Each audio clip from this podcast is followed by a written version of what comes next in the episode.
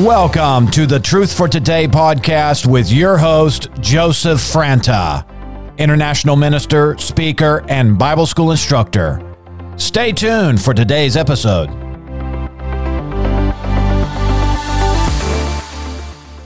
Welcome to Truth for Today. And uh, we are covering uh, the dynamics of prayer and uh, we're still in the power of prayer, and we may be in there for a while because uh, there's a lot of scripture on the power of prayer and how it influences everything uh, when we pray uh, in the name of Jesus and pray in faith. So I'm going to get going today.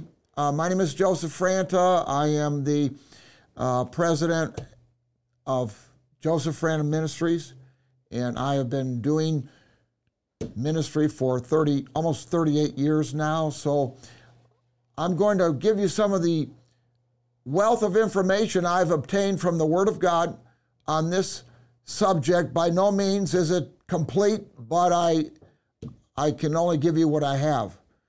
And uh, it's enough to get you through whatever you need to get through, whatever you need to power through. And prayer will help you to power through whatever circumstances or situations or difficulties or problems that you have, you have a force in prayer. And uh, it's a powerful force. And it can power through any wall of resistance that you've come up against.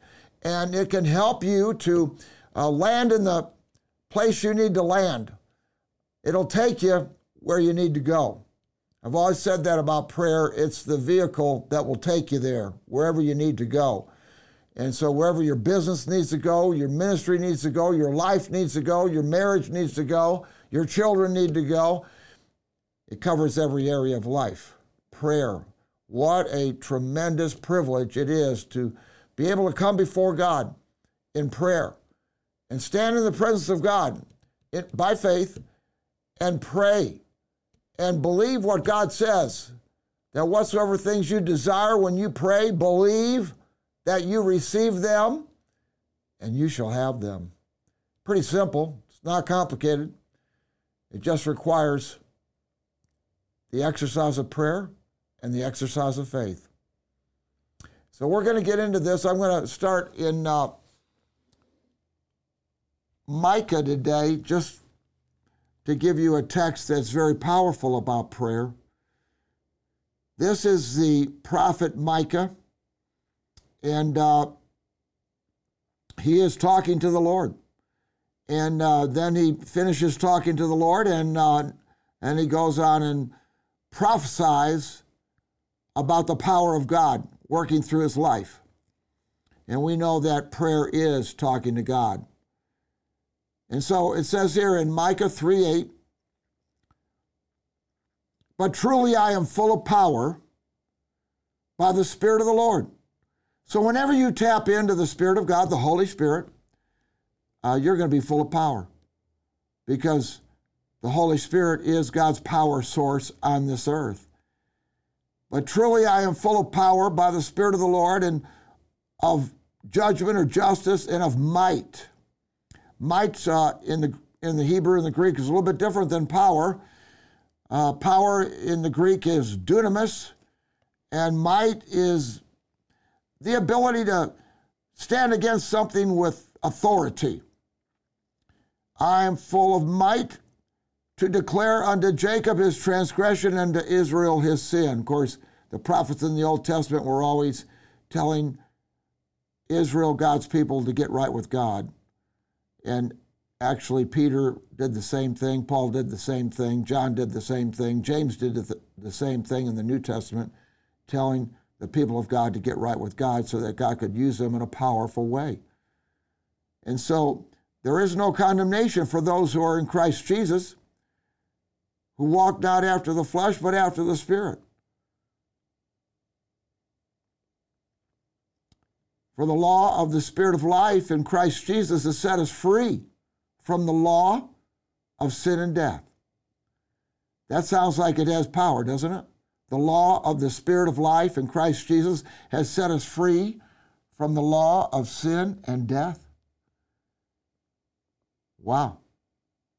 We need to understand these spiritual laws. And you know, you can't violate them. Uh, people think they can without consequences, but they're wrong. And uh, we don't condemn anyone. But you know what? We need to understand how things work.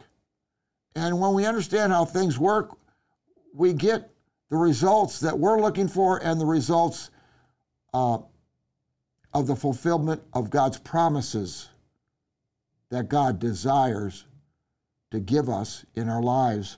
So I want to turn in Acts. Uh, let's go to Acts 9. We're going to talk about a little bit about the Apostle Paul. You know, I, I, I love the epistles, uh, all of them, and thir- you know, 13 of them were written by Paul. And this is how Paul started out his ministry. Uh, you know, he was a, a blasphemer, a violent aggressor. Uh, he was throwing Christians in jail. Uh, he was even uh, present when Stephen was stoned and, and martyred for the Lord. But Paul, his life turned around when he met Jesus on the road to Damascus. And that was a very important turning point for his life.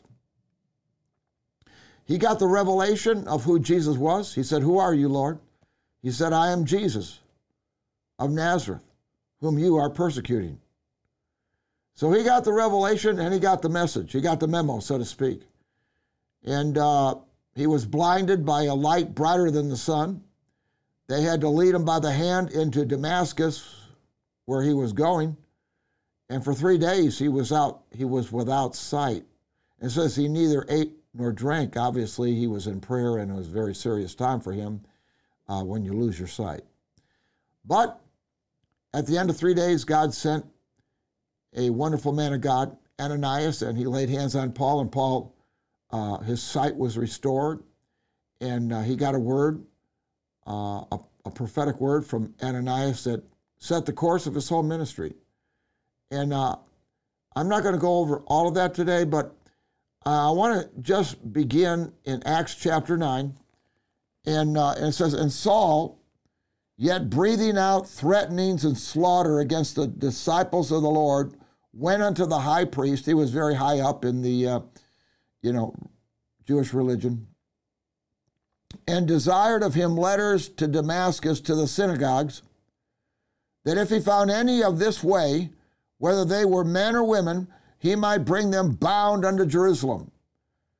You know, he was thinking that these people were all heretics who believed in Jesus, that they were, you know, uh, in error. So he was going to correct everything, he was going to fix everything. Well, whenever you're on a uh, mission to fix everything, you better check out uh, what you're fixing. And if it's something that God's doing, uh, you could find yourself in a mess. So here in Acts chapter 9, verse 3 And as he journeyed, he came near to Damascus and suddenly there shined round about him a light from heaven. This was not a natural light. It was not the sunshine or a sun ray. It was a light from heaven. And he fell to the earth. It was so powerful, this light knocked him off his horse. And he heard a voice saying unto him, Saul, Saul, why are you persecuting me? All of a sudden, his mission of fixing everything was held in question. And he said, Who art thou, Lord? And the Lord said, I am Jesus, whom you are persecuting. It is hard for you to kick against the pricks, or in the Greek, the goads. In other words, God was trying to show him for quite a while, probably, that he was on the wrong path, on the wrong road, but you know he was very zealous, but not for the Lord. He was very zealous for uh, you know I don't know his own intentions possibly, and and uh, to correct what he thought was error, which it wasn't. And he trembling, this is talking about Paul in verse 6, and he trembling and astonished said, Lord, what will thou have me to do? Well, that's a good prayer to pray to the Lord. Lord, what would you have me to do? I mean, God always answers that prayer. Uh, not, every, not everyone wants to pray it because it would require maybe a change of life or, uh, you know, direction. But what a, what a great thing to say to the Lord. He said, uh, Lord, what would you have me to do? And the Lord said unto him, uh, you know, the Lord answered him immediately, Arise and go into the city of Damascus, and it shall be told you what you must do. So he had a promise from the living Lord Jesus Christ here that he was going to receive divine direction once he got into Damascus, and that the Lord was going to show him uh, what he must do. And so now in verse 7 and the men which journeyed with him stood speechless. yeah, what could you say? A light from heaven. Hearing a voice, but seeing no man. So they heard the voice. They probably saw the light. They heard the, the voice of God coming to Paul, uh, but they did not see the Lord. So this indicates that Paul did see the Lord during this encounter with heaven. Verse 8 And Saul arose from the earth, and when his eyes were opened, he saw no man. In other words, he couldn't see. But they led him by the hand and brought him unto Damascus. Here is the great apostle Paul. He was, you know, a, a standout in Judaism. Uh, he was a, a, zealot of zealot. Uh, he was, you know, he represented uh, some very strict uh, religious uh, beliefs, and he was uh, bent on enforcing every one of them. but then he finds out that what he's trying to fix doesn't need to be fixed. In fact, he found out that the one who needed to be fixed was him. So now it says here in verse 9, and he was three days without sight, neither did eat nor drink. So this was, I'm sure he was in prayer and fasting. And there was a certain disciple at Damascus named Ananias. And to him said the Lord in a vision. So the Lord appears to Ananias in a vision Ananias. And he said, Behold, I'm here, Lord. So he's seeing the Lord in this vision, and he's hearing his voice. Verse 11 And the Lord said unto him, Arise and go into the street which is called Straight. How interesting that Paul was staying at a street called Straight. I think that's indicating something in the spirit uh, straightening out some of his uh, life that needed to be straightened. And the Lord said unto Ananias, Arise and go into the street which is called Straight, and inquire in the house of Judas for one called Saul of Tarsus, for behold, he prayeth, or he is praying. Isn't this interesting? The first thing that Paul does with the Lord Jesus Christ, after his powerful encounter with him, is he begins to pray. He sees the need of a prayer life. This is how Paul's ministry actually started out was in prayer. In this very passage, it describes it, the prayer he was praying for 3 days without eating or drinking in Damascus. And by the way, he didn't have to go on a 40 day fast, it was three days. Just three days before the Lord. And he got the answer he needed for his life and the divine direction. So, uh, you know, be careful of long fasts. Uh, I don't really personally advise anybody to go on one. And there was a certain disciple at Damascus named Ananias, and said, and to him said the Lord in a vision, Ananias, and he said, Behold, I am here, Lord. And the Lord said unto him, Arise and go into the street which is called Straight, and inquire in the house of Judas for one called Saul of Tarsus, for behold, he is praying. And he has seen in a vision. Wow. So Ananias gets a vision to go to Paul. Paul's getting a vision that Ananias is coming.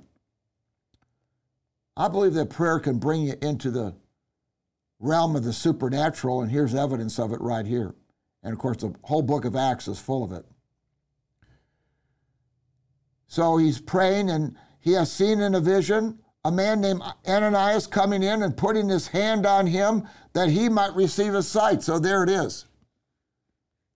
He sees by the Spirit of God that God's sending someone, he doesn't know this man personally, to lay his hand on him so that he can receive his sight, be restored. That's what Jesus is really all about restoring things in your life that have been lost or stolen. He's the great restorer. He restores to the uttermost those who draw near to God through him. And there's, there's verses to back that up. And has seen in a vision a man named Ananias coming in and putting his hand on him that he might receive his sight. Then Ananias answered, Lord, I have heard by many of this man how much evil he hath done to thy saints at Jerusalem. Now, this is interesting because, you know, here's Ananias. He had heard about how Paul had wreaked havoc in the church, uh, throwing men and women in jail, and uh, even with Stephen's case, um, standing there while he was being martyred or stoned. And yet, we should never count anybody out because nothing is too difficult for the Lord. Here was a man who was a bitter enemy of God, very vocal, and his corresponding actions were very violent. But you know what? He became one of the greatest apostles who ever walked the face of the earth.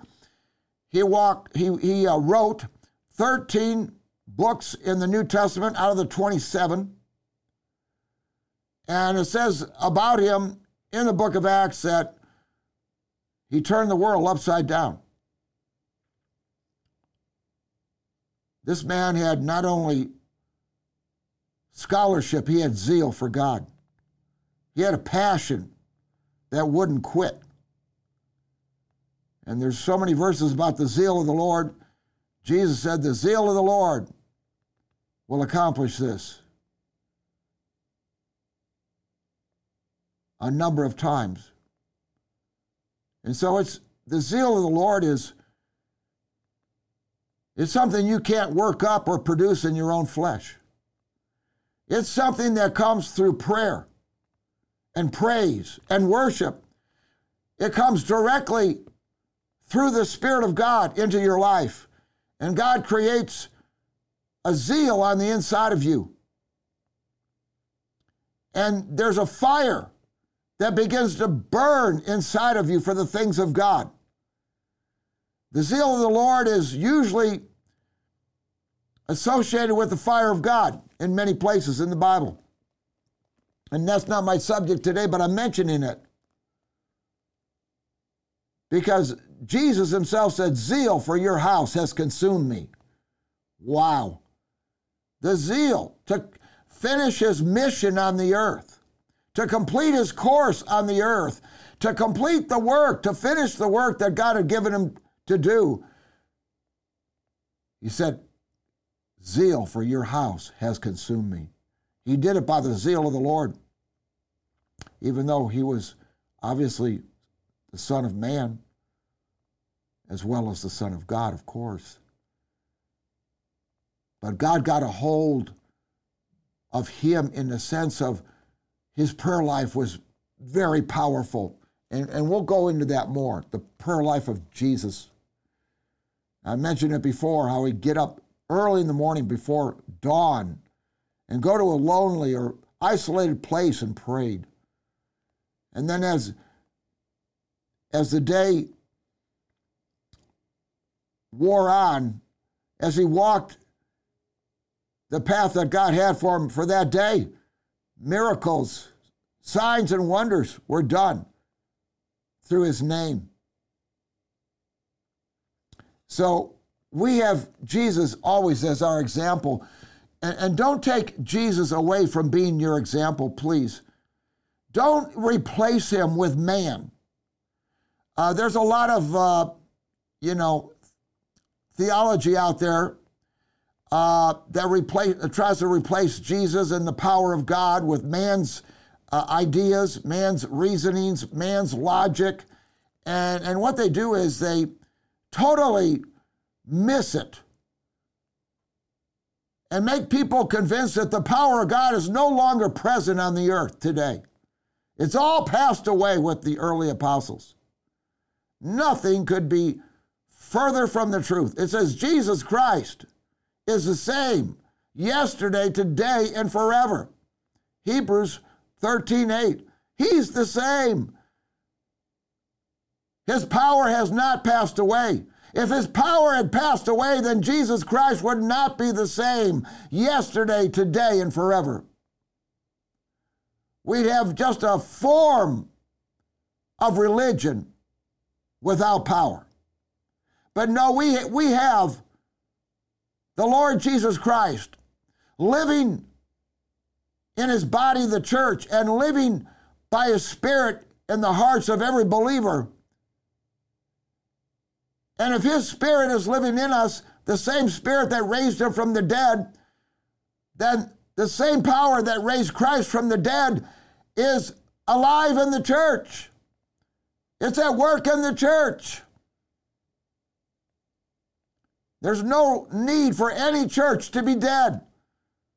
Every church can be brought alive by the Spirit of the Lord. But people have to receive the Spirit of the Lord.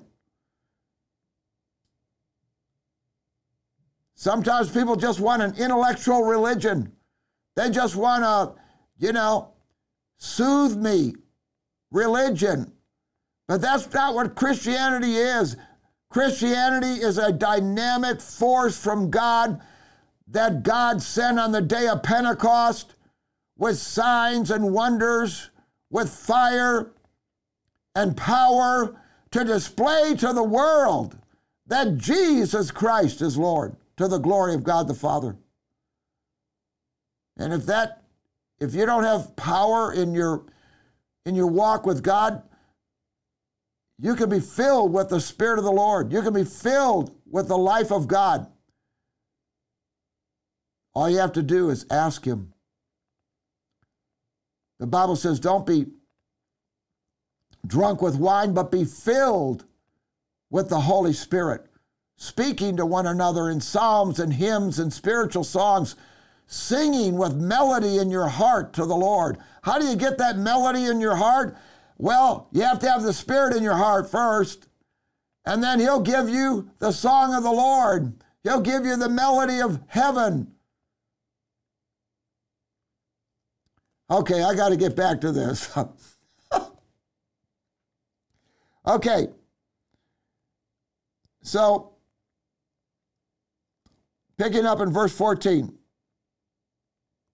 Let's back up to verse 13 again. Then Ananias answered, Lord, I have heard by many of this man how much evil he hath done to thy saints at Jerusalem, and here he hath authority from the chief priest to bind all that call upon thy name.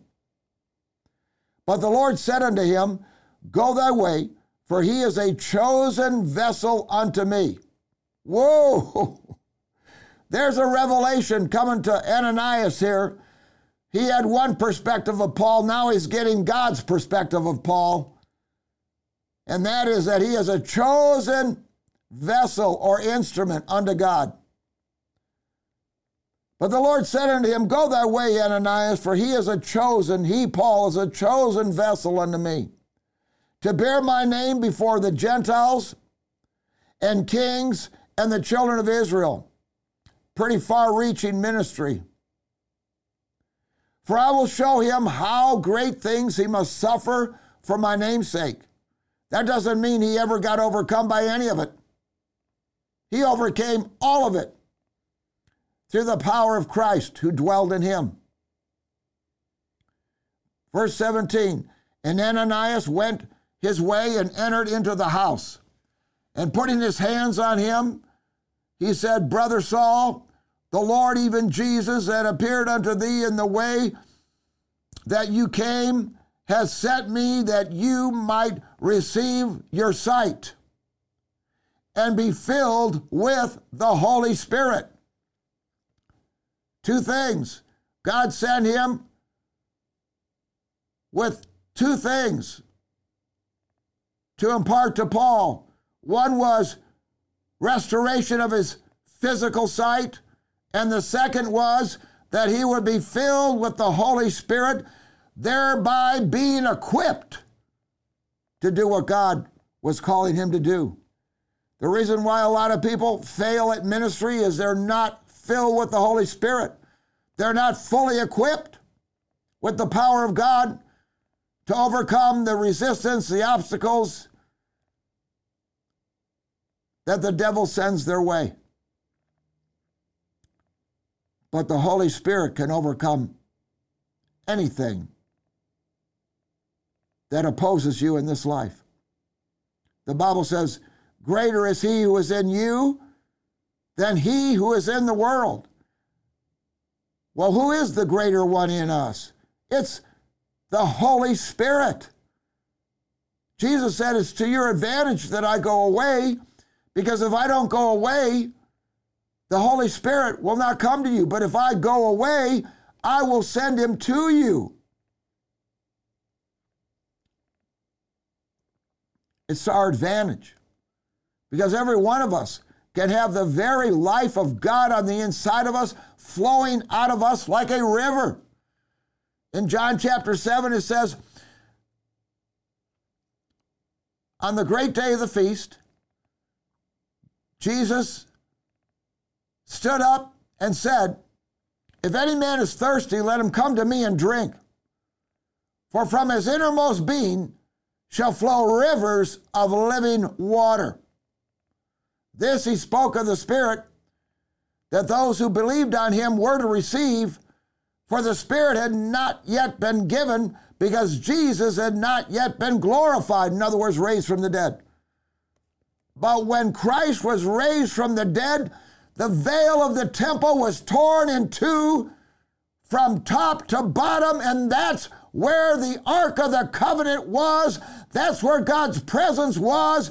And when that veil was torn from top to bottom, the Spirit of God was released from the Ark of the Covenant into all the earth to fulfill the promise